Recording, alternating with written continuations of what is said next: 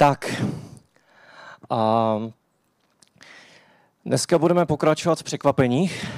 Já jsem teda doufal, že budu sám, kdo přijde a bude mít překvapení pro vás, tím, že vám přivedu eh, nového a ještě lepšího kazatele, než jsem já, ale vidím, že chválící kapela mě předběhla a taky upgradeovali, takže vyhráli jste dneska, jste mě předběhli ale mám z toho velkou radost, že Boží království roste a posouvá se a že se posouvají chvály, to je super. A o čem mluvím, o tom lepším kazateli, jak si dělám legraci, tak eh, dneska jsem pozval Vítu Nováka z Rožnova, který tam pomáhá s vedením mládeže, káže na mládežích, na táborech. Tak jsem tak se modlil a říkal jsem si, že je na čase dát mu prostor i ve sboru. A já budu taký předskokan a on to pak doklepne. Takže zhůru do toho. A jak Dan říkal, tak se věnujeme malým prorokům, trošku s legracím říkám trpaslíci. Malí jsou proto, že mají malý rozsah stránek, ale ten obsah je často velmi velký. Takže to nejsou žádní sádroví trpaslíci, ale jsou to pěkní drsňáci. A to bíku, když klikneš, klik, tak dnes se budeme věnovat prorokovi Joelovi. Když jsem přemýšlel nad tím, vůbec na celou tou uh, takovou mojí minisérií těch trpaslíků, těch malých proroků, kterým se chci věnovat, tak původně jsem si říkal, je léto, člověk má víc času nad přemýšlení, může trochu víc zabrouzdat do Bible a věnovat se i pasážím, které třeba normálně si ani nevšimne, že tam jsou, anebo jenom tak přeletí. A tak jsem si říkal, tak to bude takové jako, taková fajn série kázání, taková jednoduchá. Ale abych se vám přiznal, tak eh, každý ten malý prorok je teda hodně velký a je to pro mě takový zápas. Vybojovat vždycky to téma, které pro nás je aktuální. Věřím tomu, že každá z těch knih a každá, každá z těch eh, pasáží obsahuje nějaké aktuální poselství pro nás dneska. Přestože je to dva a půl tisíce let staré, tak stejně je to pořád pro nás aktuální, protože to boží slovo. Ale někdy je to zápas, někdy je to boj, najít to, co nám Pán Bůh říká. A já jsem byl překvapený tím, že Jol nesklamal, pán Bůh nesklamal a že zase se z toho vylouplo téma, které je pro dnešní dny aktuálnější než možná někdy jindy. Tak ale pojďme do Joale. U Joale je to náročné v tom, že my vlastně nevíme přesně, kdy žil a kdy to proroctví bylo vyštěno nebo napsáno.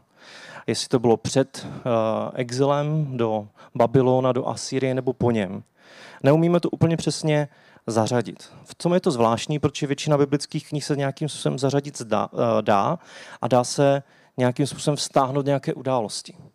V Bibli většinou i to, že něco není konkrétně dané, tak má svůj význam. Když máme příběh, který není úplně konkrétně zakotvený, tak to častokrát znamená, že je to něco obecně platného. Něco, co si máme vztáhnout k sobě do té doby, ve které momentálně žijeme a zkusit to zařadit do věcí, které jsou kolem nás. Něco, co je takové univerzální. To jméno Joel je zase taková zkratka a je to, znamená to hospodin je Bůh. Je to přímo vyznavačská formule. Když Izraelci chtěli vyznat, že, bu, že jejich Bůh je hospodin, tak právě tohle to zaznělo. Hospodin je Bůh. Nebo to taky může znamenat zvolání a modlitbu. Hospodine Bože. Je zajímavé, že to je jméno velmi blízké jménu Eliáš. Je to vlastně taková přesmička. Eliáš totiž eh, znamená můj Bůh je hospodin. V podstatě je to totéž jenom obráceně. A trošičku to ukazuje, že Joel mluví k Izraelcům v době, kdy jsou ovlivněni bálovým kultem, protože jestli si vzpomenete na Eliáše, tak jeho jeden z velkých zápasů byl nahoře, jak říkají moje děti, karamel, ale správně to karmel a tenkrát tam vlastně bojoval s bálovými prorokama. Ale ten bálův kult byl bohužel přítomný eh, v té době často v mnoha érách, v mnoha obdobích. A bál byl bohem deště úrody. Proto možná ty kobylky, aby pán Bůh ukázal, že on je ten, kdo opravdu má vládu nad úrodou a nad požehnáním pro Izrael. A tady ta kniha byla pravděpodobně určená pro bohoslužbu v den pokání kdy středem toho všeho měl být půst a pokání před Bohem. A komu to adresuje? Všem starším obyvatelům země, Jeruzaléma, Svaté hory. Dokonce v jednu chvíli produkuje i zvířatům a zemi samotné. Tak ale pojďme se na to podívat. Já to načnu a jak jsem říkal, Vítě to doklepne. V první kapitole, když se na ní podíváme, klik, Tobíku, Tak co tam máme? Slyšte to starší, pozorně naslouchejte všichni obyvatelé země.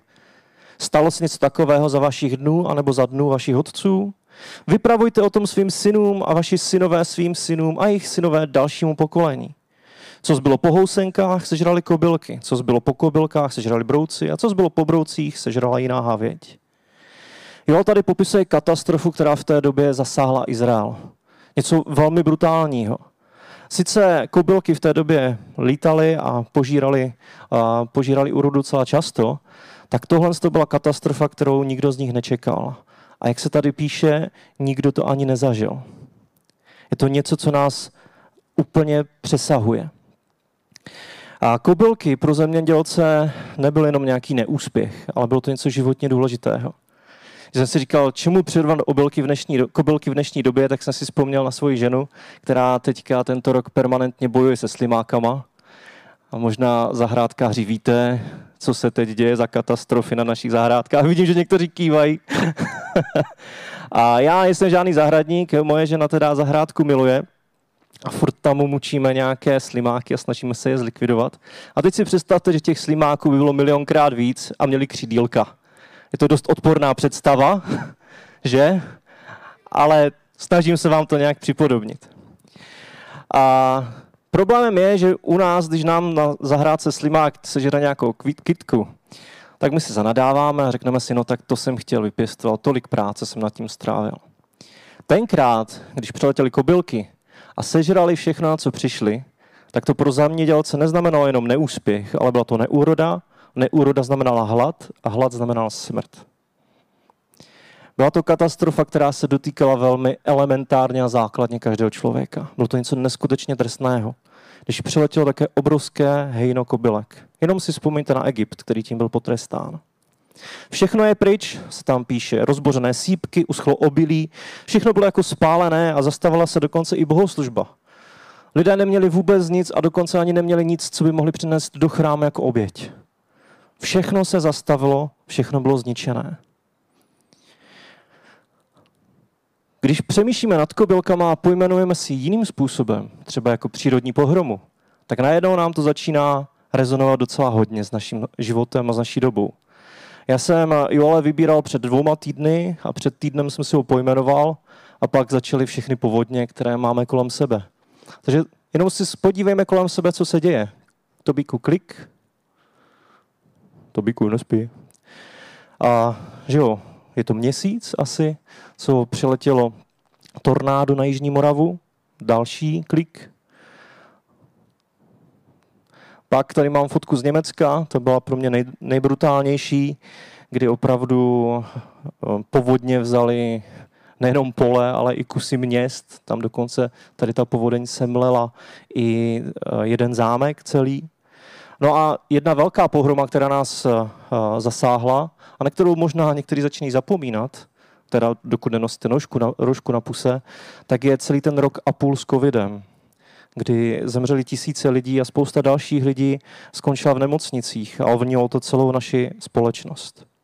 Takže jak vidíme, těch různých pohrom se tady prohadalo docela dost, některé nás ještě dotýkají. A když klikneme dál, klik to by, tak pro Izraelce ta kobylková pohroma byla opravdu drsná. A, ale nebylo to všechno. Prorok Joel popisuje všechno to, co se děje, jak země je spustošená, vyzývá lidi, aby se tomu nějakým způsobem postavili a varuje. A v druhé kapitole Joel mluví potom dál a varuje, varuje před jinou pohromou. Před armádou, která bude jako kobylky. Oni se asi tenkrát představili Asyřany, Babyloniany nebo jiné obrovské národy, které obklopovaly, které měly obrovské národy, teda obrovské armády. Pojďme se podívat. Před ním je oheň zžírající, před tou armádou, ne před Bohem, ale před armádou. Za ním je sežehující oheň, eh, plamen. Před ním je země jak zahrada Eden, za ním poušť, pustošený kraj. Vyváznout před ním nelze. Vzhledem připomíná koně, je jako jízda v divém cvalu. Jako hřemící válečná vozba poskakuje po vrcholcích hor, praská jako ohnivý plamen, když žírá strniště. Joel varuje před tím, že kobylky nejsou všechno, že to je jenom obraz ještě větší pohromy, která přijde. pravděpodobně nějaké armády, možná je to dokonce obraz apokalyptický nějaké vzdálené budoucnosti. Ale Izraelci v té době si určitě představili všechny ty armády, které v té době už prošly nebo se nachystali na Izrael. Když si představíte obrovské armády, které, kterým nemáte šanci se ubránit a které vás napadnou, tak je to pocit velmi drtivý. Ale pak jsem našel ještě lepší obrázek, který přesně vystihuje to, co je napsané v těch verších. A je zajímavé, že ten obrázek si tenkrát Izraelci nedokázali představit. Víte, co to je? Ono to není možná dobře vidět. Ano, je to Hiroshima. Hiroshima po, po výbuchu atomové bomby. A v podstatě to velmi přesně popisuje to, uh, za, uh, popisuje nebo ukazuje ten verš oheň zžírající a za ním se žehující plamen. Před ním země jako Eden a za ní poušť a spustošený kraj. Je pozoruhodné, že Bible některé obrazy, které používá, tak eh, v té době Izraelci si trochu dokázali představit, co to znamená vypálené pole, vypálené domy. My si to dokážeme představit ještě přesněji. Takže je tu varování před tím, že ta pohroma kobylková se může ještě přelít do nějaké větší pohromy. Ale nezůstává to jenom uvarování o těch těžkých věcí, ale uh, prorok Joel mluví o tom, i jak se tomu všemu postavit. A mám tady čtyři myšlenky, uh, které prorok Joel v první kapitole píše, mluví, prorokuje, co máme dělat, když zastáhne nějaká katastrofa do našeho života. A nemusí to být jenom celonárodní. Může to být nějaká osobní těžkost, problém, osobní a katastrofa, s kterou musíme nějak bojovat. Takže mám tu čtyři typy, které vlastně říká Joel. Tak pojďme dál. První. Kněží, opásejte se k naříkání, kvílejte sluhové oltáře, vejděte, nocujte v žíněných suknicích sluhové mého Boha, neboť dům vašeho Boha je zbaven obětních darů a úliteb. Takže ne, nechci po vás, abyste si scháněli ženěné suknice, a, ale co je zajímavé, tak ono to celé začíná slovesem opásejte se. A to není úplně běžné sloveso. Většinou se používalo ve chvíli, kdy se měli lidé připravit k boji, k nějakému zápasu, dlouhému pochodu a tvrdé práci. Že když člověk se setká s takovouto katastrofou a ze začátku možná je tím úplně paralizovaný, tak by neměl u toho skončit. Ale měl by hledat sílu k tomu, aby aby se tomu nějakým způsobem postavil, aby se opásal. Opásal se k modlitbám, opásal se k tomu, že hledá Boha, opásal se k tomu, že možná volá, naříká k Bohu, ale nenechá to jenom přes sebe přejít. Druhá, druhý verš, klik. Uložte půst, svolejte slavnostní schromáždění. Schromáždějte starší, všechny obyvatelé země do domu hospodina svého Boha a upěte hospodinu. Společně hledejte Boha. Takže nejenom, že se máme postavit aktivně k tomu, co se děje, aktivně ve smyslu hledání Boha a modliteb, ale společně.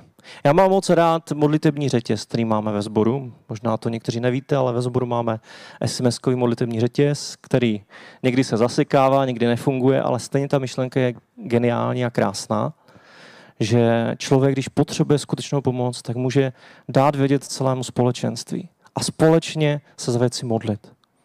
Kamarád se mě ptal, jest, jaký v tom vidím význam, jestli to je jako silnější a mocnější než modlitba jednotlivce. V něčem určitě ano, myslím si, že v tom je duchovní význam a síla, ale myslím si, že je v tom i obrovská síla toho, že to společenství a církev se může na něčem sjednotit. Že když něco prožíváte, tak víte, že nejste sami. Několikrát jsem ten řetěz využil, a naposledy, když Miriam byla v nemocnici s trombózou.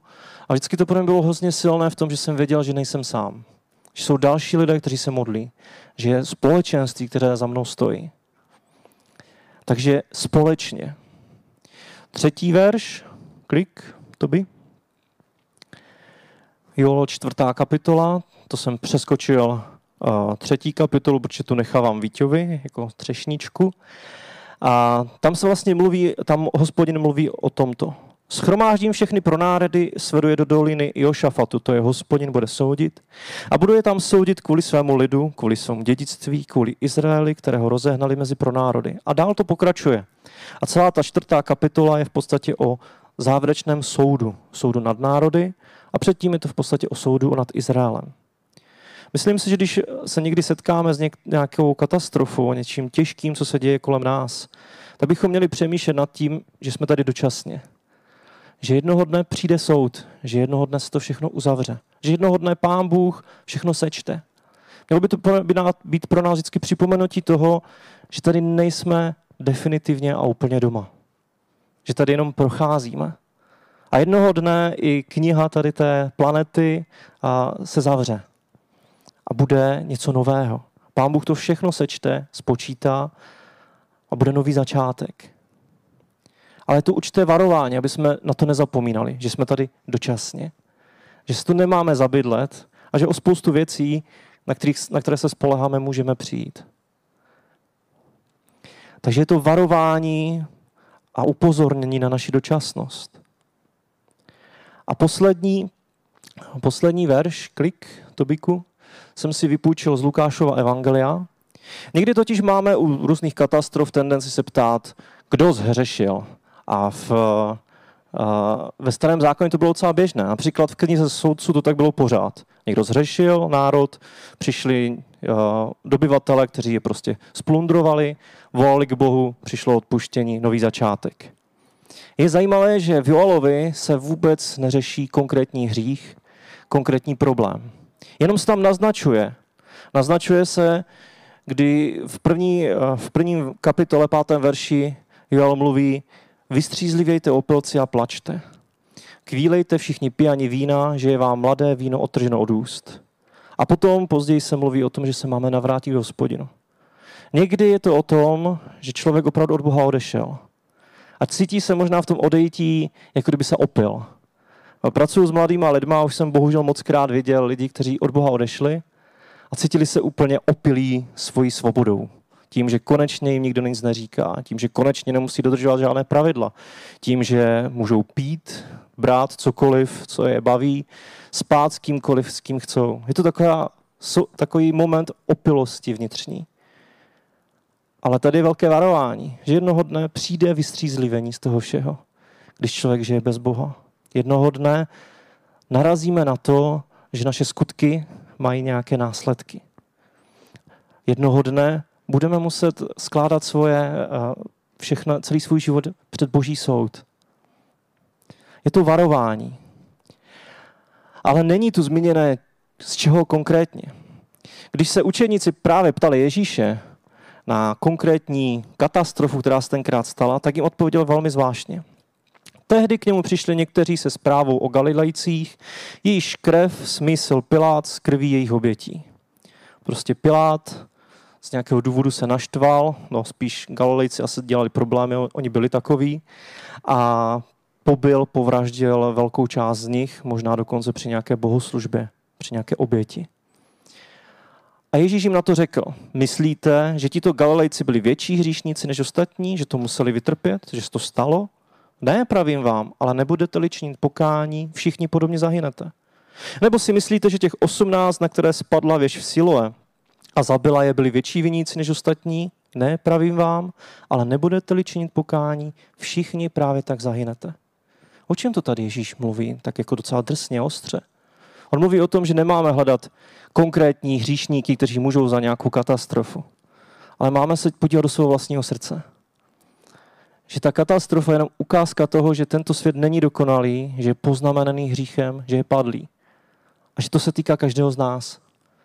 Dokud jsme nenašli Krista, tak jsme byli nedokonalí, padlí, hříšní. A častokrát se k těm hříchům vracíme i dnes. Častokrát od Boha utíkáme i dnes. Častokrát potřebujeme tu boží výzvu, aby jsme se k němu vrátili. A zapomínáme na to, z čeho všeho nás vysvobodil. Někdy si myslíme, že to naše pokání, když jsme vyznali Ježíše jako svého pána a krále, je z nějakých konkrétních hříchů. Ale já si myslím, že si musíme uvědomit, že to bylo z toho, že jsme žili bez Boha. Že to je ten hlavní důvod, ta hlavní podstata. Ten prvotní hřích, takový ten obecný, nám říká, abychom nebyli překvapeni nebo šokováni z té tragické vady, která tkví v nás všech. Lidé nesmí propadat naivitě, pokud jde o společenské zlo, ani by neměli marnit čas tím, že z něho budou někoho obvinovat. Včetně sebe sama, své matky, svých rodičů. Nejde o obvinování, ale o uzdravení. Nemůžete něco léčit, dokud jste nepoznali, že to existuje. To je citát od Richarda Rora. Mně se to moc líbí v tom, že si potřebujeme vrátit častokrát uvědomit si, z čeho jsme byli vysvobozeni. A nebyly to jenom nějaké špatné věci, co jsme dělali. Možná někdo za sebou měl hroznou minulost, možná někdo ani nic špatného velkého neudělal. Ale už jenom to, že jsme žili bez Boha. Že jsme dávali prostor ve svém životě zlu a hříchu. A že to byl, byla příležitost pro to, aby se jednoho dne rozvinulo něco, co nás pohltí. Tak to je to, z čeho máme činit pokání. Takže co máme dělat s tím, když se setkáme s nějakou katastrofou? Opásat se, být v tom aktivní, i v té modlitbě být aktivní. Společně nebát se poprosit druhého pomoc. Uvědomit si, že je to varování před tím, že jsme tady dočasně a že jednoho dne přijde soud a celá ta země se uzavře tady. A častokrát je to výzva k pokání. Výzva k tomu, aby jsme se uvědomili, že Bůh nám odpustil a že máme žít v pokoře před Bohem. Ne někoho jiného odsuzovat, ale hledat ve svém srdci, jestli Bůh něco nechce dělat s námi. A tady dávám prostor Vítěvi.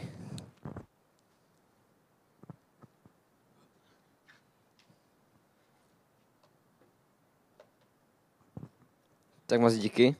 Je to obrovská čest pro mě. Já už ani nevím, co tady mám dál říct. Já mám pocit, že Tom všechno řekl, že, že už je to všechno jako hotové. Ale mám tady uh, z druhé kapitoly Joela, tak jestli můžu. Klik.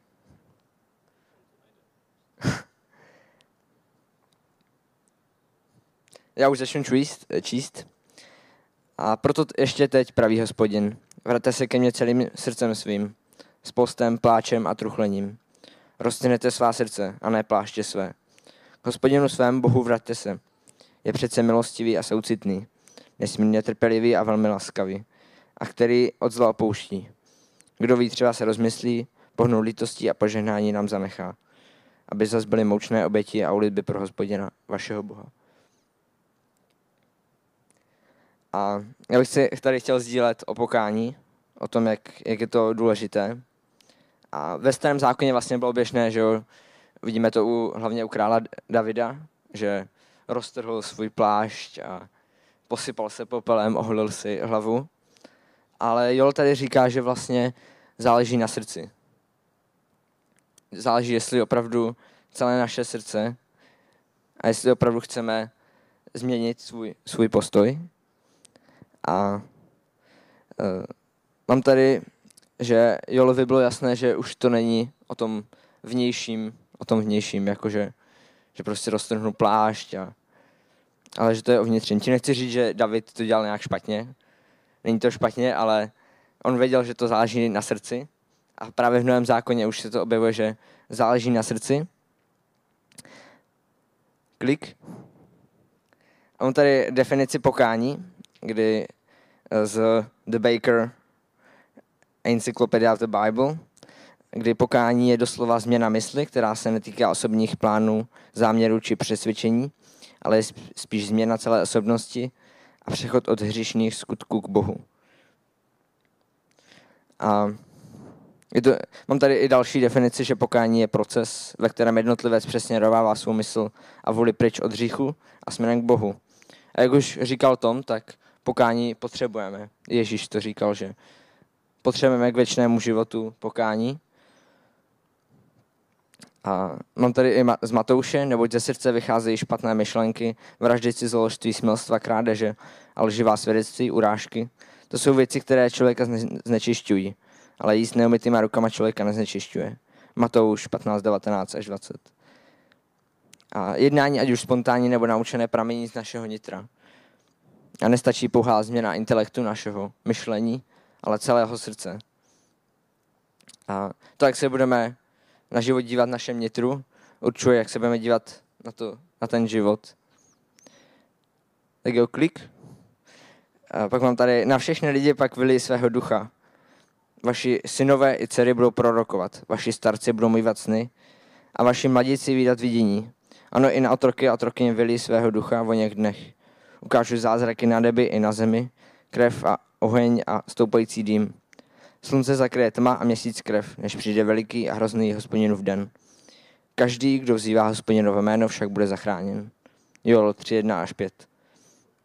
A tady vlastně můžeme vidět, že Bůh plánuje, plánoval ten, eh, to vylití ducha opravdu na každého člověka.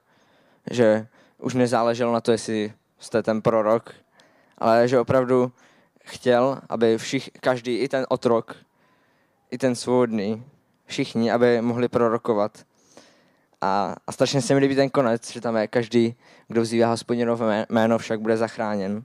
Tak můžeme vidět, že eh, každý, kdo přijal Boha a udělal to spasení, tak že bude zachráněn.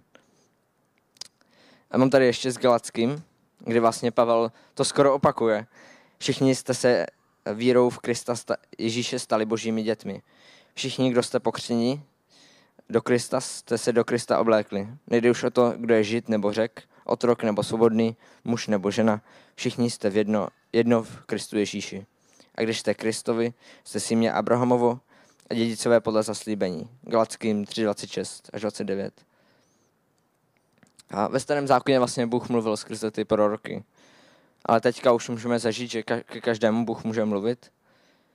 A nezáleží vůbec, v jaké situaci jsme, kdo jsme. Tady, že, že otroci budou mít. Že všichni, úplně všichni, můžou slyšet Boží hlas. Takže t- každý, kdo bude činit pokání, a, tak vlastně bude zachráněn. A já e, jsem student a dělám jako brigádu, že rozdávám letáky což je taková nevděčná práce. Polovina lidí vás nemá rádo, polovina vás jako miluje, že, když tam přijdete a dáte tam ten letáček. A já jsem šel a tak jsem se ptal Boha na to kázání, co, co mám říct.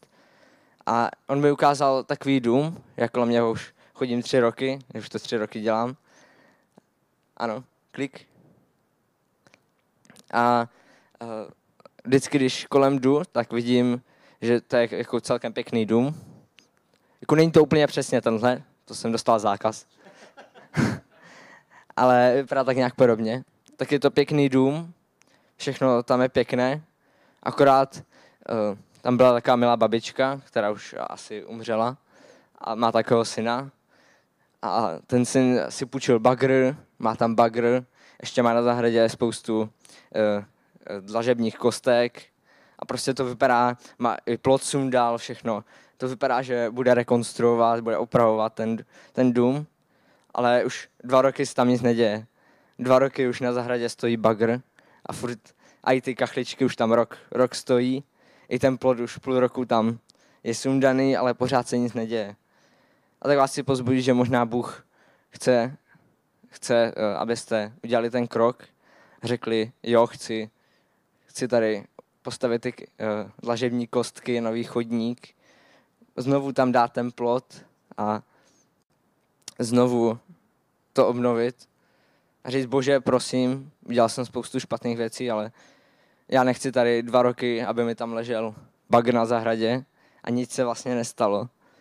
Ale chci, ať opravdu, uh, opravdu budu, budu činit pokání a opravdu budu dělat, udělám ten krok dopředu. Tak jo, to je mě vše, já se ještě pomodlím, jestli můžu. tak jo, pane, já tě prosím za to, i za sebe, pane, ať opravdu můžeme občas rekonstruovat. Možná se častokrát bojíme, že co to bude mít za následky a možná uh, si potřebujeme uklidit ve svém srdci, jako s tím domem. Tě za tak prosím, pane, ať opravdu si můžeme uklidit, zastavit se a, a říct, bože, já chci, chci ty dlažební kostky znovu dát na ten chodník, ať je tam pěkná cesta, chci ten bagr použít, ať opravdu tam je pěkná zahrada. Chci se tak prosím, pane, ať opravdu a i za sebe, pane, ať opravdu můžeme činit to pokání celým srdcem, díky, že už, to ne, že už nemusíme sypat popel na hlavu a trhat oblečení, ale že opravdu stačí jenom upřímné srdce. Chci to tak, pane, prosím. A dotýkej se nás, měň nás, boř nás, ať opravdu tě můžeme následovat celým svým srdcem. Tě to tak prosím. Amen.